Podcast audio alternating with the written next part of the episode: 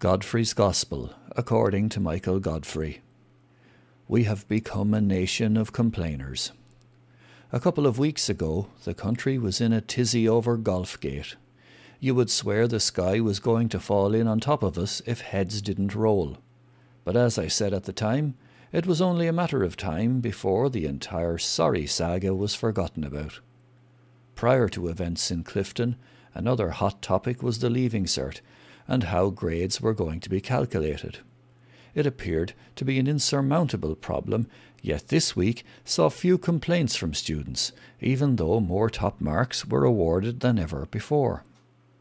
As students now anxiously await C A O places to be offered, the latest complaint is how the new marking system has put those applying for a second time on grades from previous years at a disadvantage because of the high marks handed out this year, which has pushed up the points another notch. Such is life. There is no pleasing everyone.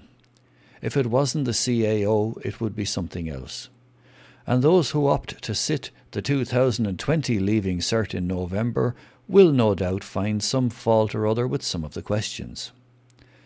The reality is, we just have to complain. It appears to be in our D N A. Take the weather as a classic example. We wait all year for a little bit of sunshine, but when it does arise, there's a very small window before we then start complaining of the heat, flies, anything. We just can't accept too much of a good thing. It is clear that a certain weariness surrounding COVID nineteen has set in. The numbers no longer shock. In fact, more and more people are beginning to doubt the necessity for restrictive measures such as social distancing, the wearing of masks, and limiting social gatherings. That's why the number testing positive for the virus is on the rise. And by all accounts, that trend will only get worse, especially as the winter months approach and we begin to huddle instead of keeping our distance.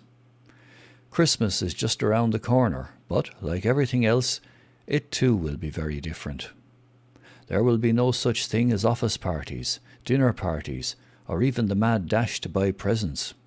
Instead, we can look forward to even longer queues outside shops, which will only encourage more online shopping, which, in turn, will put high street traders under even more financial pressure.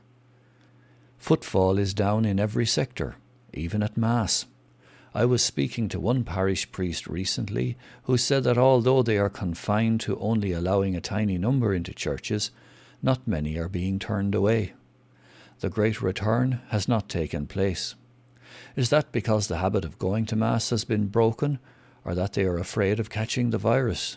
Only time will tell. In the meantime, all we can do is try to continue what was started in March, flatten the curve, and hope to God the number of COVID-related deaths does not get out of hand entirely.